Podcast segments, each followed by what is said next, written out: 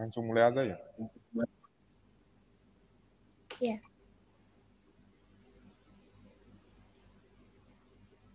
Welcome to our podcast. Saya sebagai host pada episode 1 hari ini. Dan saya ada teman, announcer 1 sama 2. Announcer 1 untuk mengintroduksikan dirinya. Oke, terima kasih kesempatannya. Perkenalkan, nama saya Samudra Wirayuda, terbiasa dipanggil Isa. Saya berterima kasih telah diberi kesempatan untuk hadiri episode podcast kali ini. Terima kasih. Announcer 1, announcer 2, saya mempersilakan. Halo guys, nama aku Cintanidia Zahrani Hairunisa, biasa dipanggil Zara. Aku di sini sebagai announcer 2 dan berterima kasih banget telah diberi kesempatan untuk mengisi episode kali ini. Guys, di episode kali ini, project ini kami bikin tentang podcast Law Corner. Law Corner ini adalah podcast pembahasan tentang hukum. Di episode kali ini kami mau bahas tentang bullying. Pada yang belum tahu bullying, bullying itu kekerasan, ancaman, atau menggunakan orang lain. Perilaku ini dapat dan melibatkan keseimbangan kekuasaan sosial atau fisik. Announcer 1 gimana nih? Dari announcer 1 gimana menurut kamu?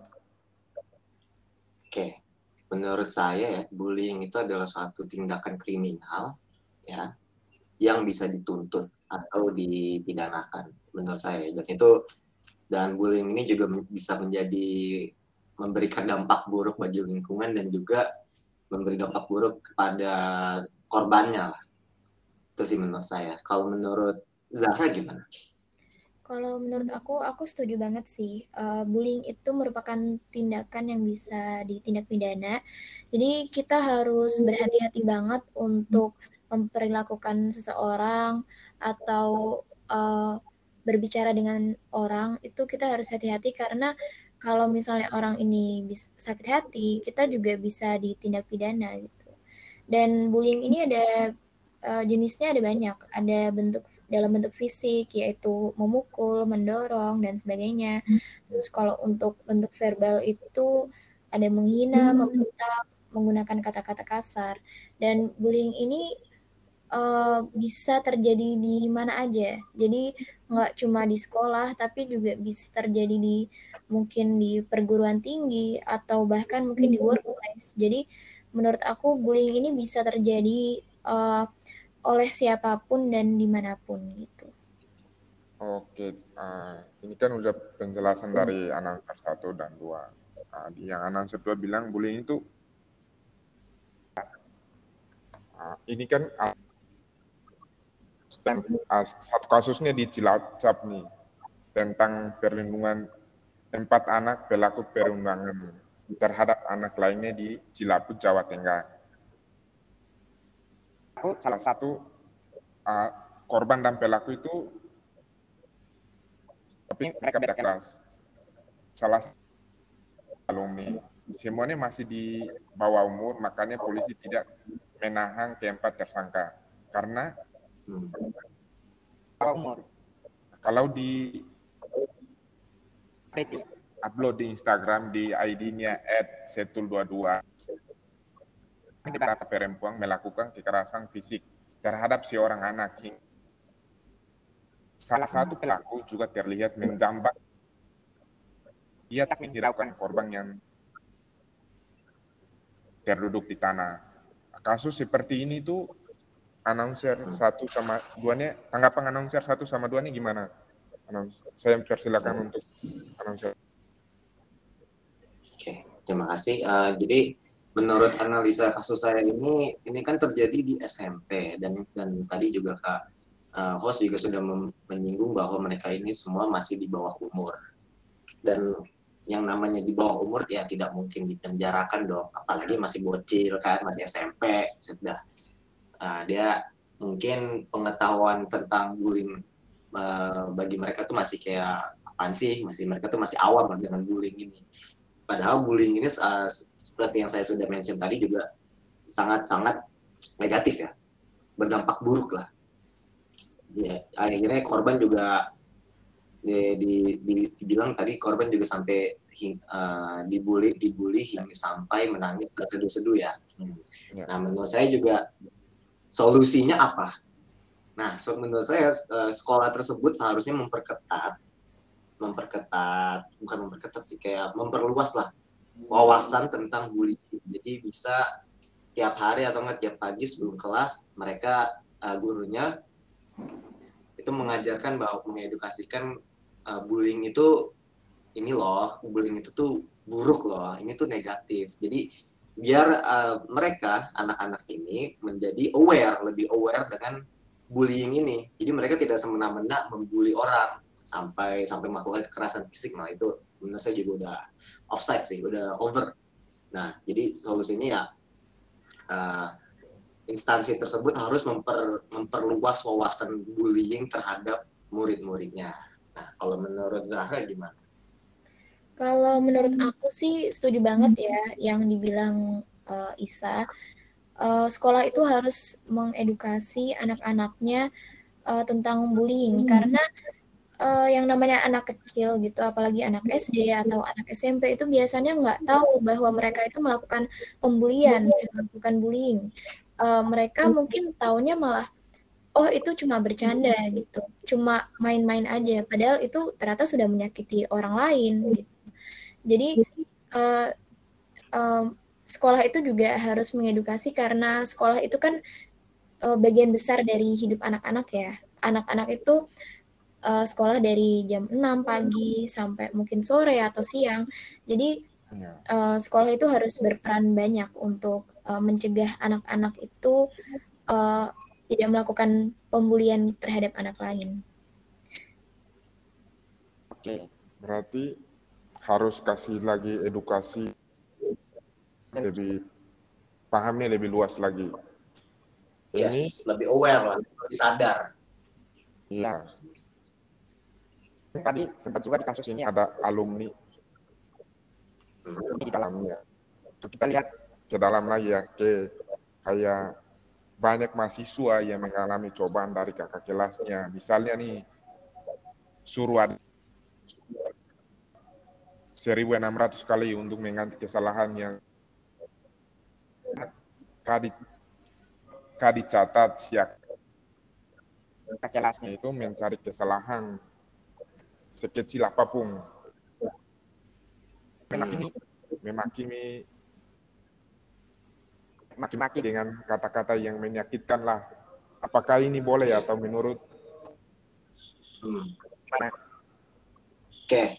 Di situ disebutkan, tadi kan kita membahas ada kekerasan fisik, dan kali ini seniornya ini menyuruh juniornya untuk push up 1.600 kali, dan tadi disebutkan bahwa itu mereka juga dicaci maki ya juniornya oleh senior. Nah, ini aku menemukan pasal di undang-undang ya, pasal 54 Undang-Undang nomor 35 tahun 2014 yang ayat 1 yang berbunyi, anak di dalam dan di lingkungan satuan pendidikan wajib mendapatkan perlindungan dari tindak kekerasan fisik, psikis, kejahatan seksual, dan kejahatan lainnya yang dilakukan oleh pendidik, tenaga kependidikan, sesama peserta didik, dan atau pihak lain.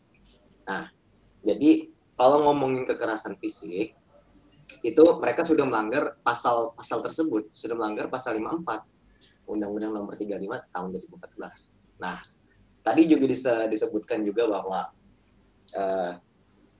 seniornya ini mencaci maki juniornya. Di sini juga kena pasal loh, jangan salah. Apa pasalnya? Mungkin Zahra tahu nih pasalnya. Coba bisa disebutkan nggak sih Zahra pasalnya apa? Bisa dong. Jadi ada pasal 76C UU 35 tahun 2014 yang isinya setiap orang dilarang menempatkan, membiarkan, melakukan, menyuruh melakukan, atau turut serta melakukan kekerasan terhadap anak. Ya. Itu jadi kakak kelas ini yang bahkan mungkin tidak turut serta mencaci maki, itu tetap saja harusnya kan melarang kakak kelas yang lain untuk melakukan kekerasan seperti itu. Sama ini tadi kan kalau misalkan ngomongin mencaci maki itu bisa termasuk ini pencemaran nama baik. Nah, pencemaran nama baik ini bisa dituntut, teman-teman. Apa tuntutannya? Kenapa bisa dituntut? Nah, ini berdasarkan Undang-Undang 35 tahun 2014 Pasal 80. Nah, ini itu tuh undang-undang ini mengatakan bahwa kalau misalkan Anda dikata-katai anjing, misalkan ya, baksat, bajingan atau apa, itu kan sudah termasuk pencemaran nama baik. Nah, pencemaran nama baik ini bisa didenda loh, teman-teman. Bisa kena sanksi gitu. Iya, bisa kena sanksi juga.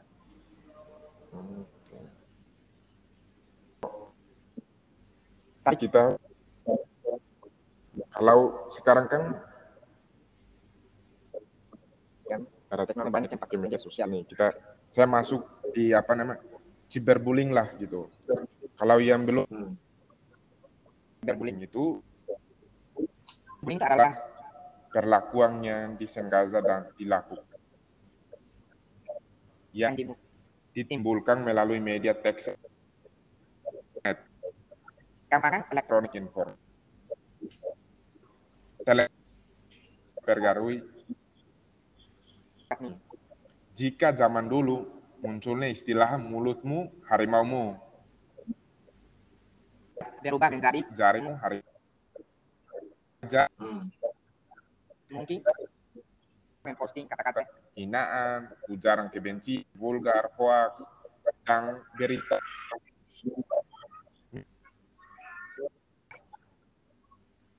ditemukan oleh cyberbullying melalui sosial media hingga. Nah, kalau menurut announcer 1 sama 2-nya tentang cyberbullying itu gimana? Mungkin Zahra bisa mulai duluan kali ya untuk cyberbullying. Oke. Ya, boleh. Menurut aku sih cyberbullying itu apalagi yang terjadi pada anak-anak ya, cyberbullying itu harusnya orang tua itu juga berperan. Kalau untuk anak-anak ini, karena biasanya yang ngasih HP itu kan orang tua ya. Jadi orang tua ini juga harusnya mencegah anak-anaknya atau memberi pelajaran pada anak-anaknya bahwa untuk posting online itu harus ada etikanya dan harus sopan dan santun gitu. Jadi menurut aku orang tua ini harus berperan banyak kalau di cyberbullying ini, karena biasanya anak-anak itu juga seperti yang aku tadi udah bilang, belum tahu bullying itu definisinya apa gitu. Apakah ini sopan untuk dikatakan ke sosial media atau tidak, itu mereka belum tahu sama sekali. Jadi di sini orang tua itu harus melarang anak-anaknya untuk bertindak cyberbullying di sosial media gitu. Sebelum saya masuk dengan pendapat saya tentang cyberbullying, saya ingin mempertegas dulu nih maksud tadi pasal saya yang saya sebutkan.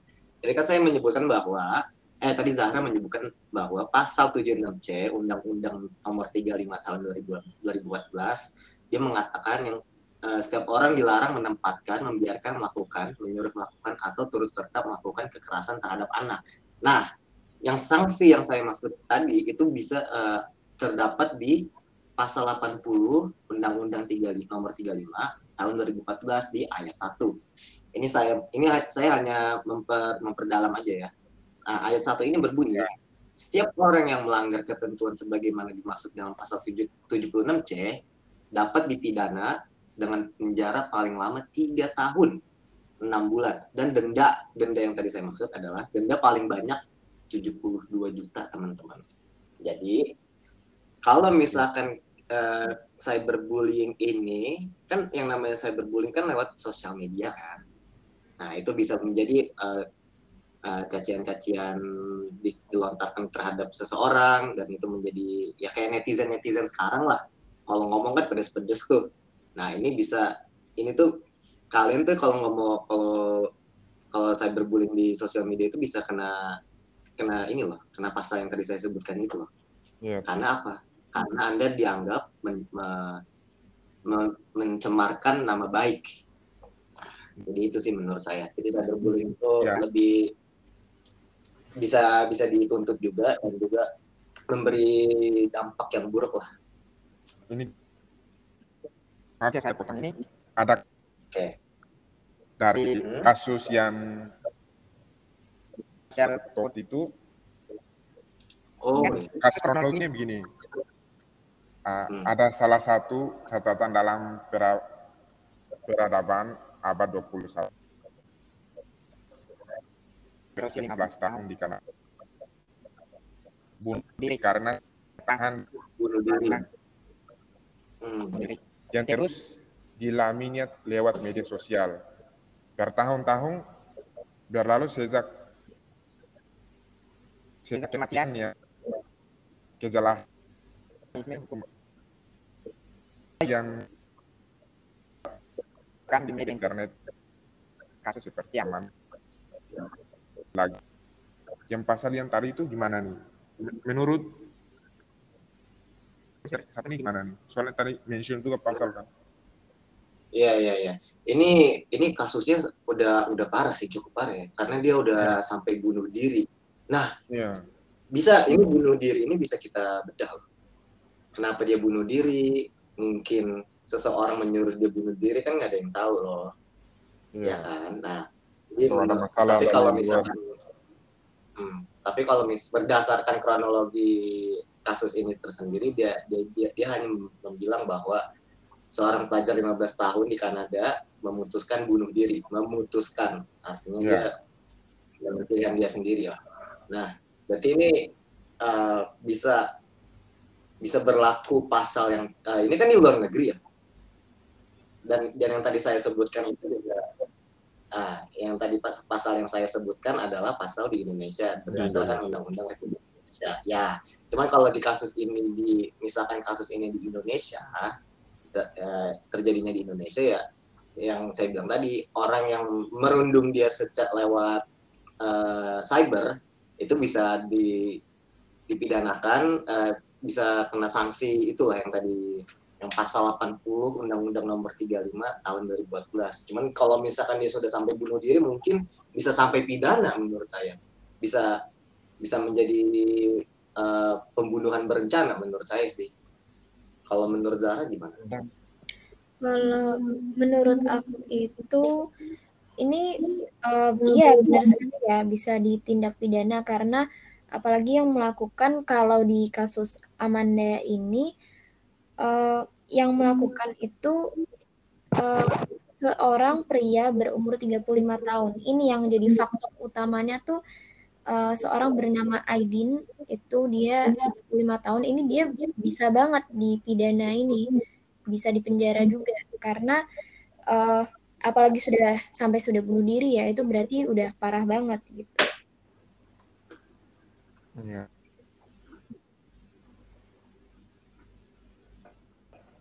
Ada juga itu kan nanti tadi bilang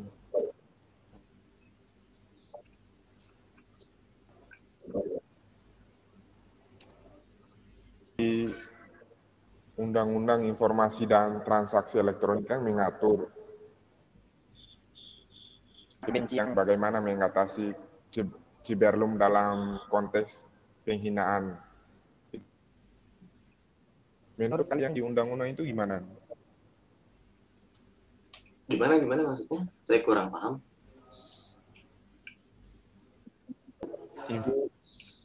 Elektronik itu mengatakan mengatur azuran kebencian, bagaimana mengatur dalam konteks penghinaan. Itu gimana dari announcer satunya? Menurut saya itu cyberbullying ya, dalam konteks penghinaan yang dilakukan di media sosial diatur pada Undang-Undang nomor 11 tahun 2008 tentang Informasi dan Transaksi Elektronik atau yang kita familiar dengan UU ITE. Tapi undang-undang ini juga sempat dirubah dengan Undang-Undang nomor 19 tahun 2016. Pada prinsipnya, tindakan menunjukkan penghinaan terhadap orang lain tercermin dalam Pasal 27 ayat 3 UU ITE yang berbunyi, setiap orang dengan sengaja dan tanpa hak mendistribusikan dan atau mentransmisikan dan atau membuat dapat diakses informasi elektronik dan atau dokumen elektronik yang memiliki muatan penghinaan dan atau pencemaran nama baik. Jadi ya, kalau misalkan kalian menghina seseorang di sosial media, itu kalian bisa dijerat sama ini loh, pasal UU ITE. Itu sih menurut saya. Kalau cara juga. Menurut aku ini pasal 27 ayat 3 UU ITE itu juga ada ancaman pidananya ya. Jadi bagi mereka yang memenuhi unsur dalam pasal 27 ayat 3 UU 19 tahun 2016 adalah dipidana dengan pidana penjara paling lama 4 tahun dan atau denda paling banyak 750 juta. Apabila perbuatan penghinaan di media sosial dilakukan bersama-sama atau lebih dari satu orang, maka orang-orang itu dipidana atas perbuatan turut melakukan tindak pidana. Turut melakukan di sini dalam arti kata itu bersama-sama melakukan. Sedikit-sedikitnya harus ada dua orang. Orang yang melakukan itu adalah pleajer dan orang yang turut melakukan adalah made pleajer, peristiwa pidana. Jadi kita harus hati-hati banget ya untuk berbicara di sosial media karena ini dendanya juga banyak loh, 750 juta dan di penjaranya juga sedikit waktunya 4 tahun. Jadi hati-hati banget sih. Oke, terus waktu itu juga aku sempat ini loh, searching tentang cyberbullying dan aku menemukan satu artikel nih. Di artikel ini menyebutkan ini artikel cyberbullying menurut Willard ya tahun 2005. Nah, jadi di situ disebutkan ada amarah atau flaming. Amarah atau flaming ini biasanya tuh yang dimaksud dengan amarah atau flaming itu adalah kata-kata kasar via teks, via media sosial dan chat group. Nah, yang kedua ada pelecehan. Ini menurut Willard. Nah, pelecehan yang dimaksud ini adalah pesan-pesan yang berisi gangguan yang menggunakan email, SMS, maupun pesan teks di jejaring sosial dilakukan secara terus-menerus. Yang ketiga ada fitnah atau pencemaran nama baik, atau yang disebut denigration, yaitu proses mengumbar keburukan seseorang di internet dengan maksud merusak reputasi dan nama baik orang tersebut. Mungkin nama Zahra bisa dilanjutkan. Nah, aku juga udah baca ya, ini Willard tahun 2005 ini ada juga namanya cyberstalking atau mengikuti. Jadi cyberstalking itu mengganggu dan mencemarkan nama baik seseorang secara intens sehingga membuat ketakutan besar pada orang tersebut. Jadi orang ini membuat orang lain itu paranoid gitu ya. Terus yang selanjutnya ada impersonation atau peniruan. Jadi dia itu berpura-pura menjadi orang lain dan mengirimkan pesan-pesan atau status yang tidak baik. Jadi dia berpura-pura jadi orang lain, terus menyebarkan mungkin kata-kata yang tidak bagus di internet, dan yang kena itu kan orang lain gitu jadinya. Terus selanjutnya lagi ada trickery atau menipu. Jadi ini adalah membujuk seseorang dengan tipu daya agar mendapatkan rahasia atau foto pribadi orang tersebut dengan maksud dan tujuan tertentu. Terus selanjutnya ada outing atau menyebarkan. Jadi ini menyebarkan rahasia orang lain atau foto-foto pribadi orang lain dengan maksud dan tujuan tertentu. Biasanya foto-foto pribadi ini foto-foto yang tidak bagus ya untuk ditunjukkan di internet biasanya. Dan yang terakhir ada exclusion atau mengeluarkan. Jadi ini secara sengaja dan kejam mengeluarkan seseorang dari grup online. Jadi ini juga termasuk cyberbullying ya. Aku juga baru tahu kalau exclusion ini merupakan cyberbullying. Jadi tambah ilmu juga ya. Ya. So, ya. Mau tambahin lagi Kak? Bisa. Atau? Oh, BTW ini di Indonesia itu belum ada aturan spesifik ya sayangnya untuk mengatur tentang cyberbullying.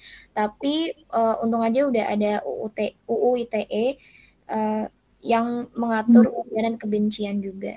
Ya, UU ITE yang berarti yang seperti yang kita sebutkan tadi ya. Iya. Ya, ada pasal-pasalnya yang tentang pencemaran nama baik, terus yang dengan sengaja atau tanpa hak mendistribusikan. Yeah.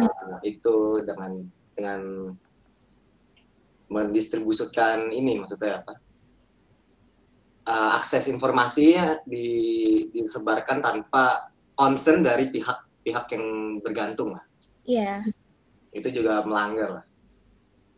Ya kalau karena waktu kita saya mau I just want to make conclude for this conversation karena di conversation kita talk about the bullying and cyberbullying. When in the long time ago, the cyberbullying, the bullying is how people sounds yang bikin cari masalah. Kalau in the that time, in the technology time is the lot of the case about the cyberbullying. Your hand is make the problem. So that's all our podcast because we already. Kita udah sampai waktunya di podcast kita hari ini. Saya berterima kasih banyak sama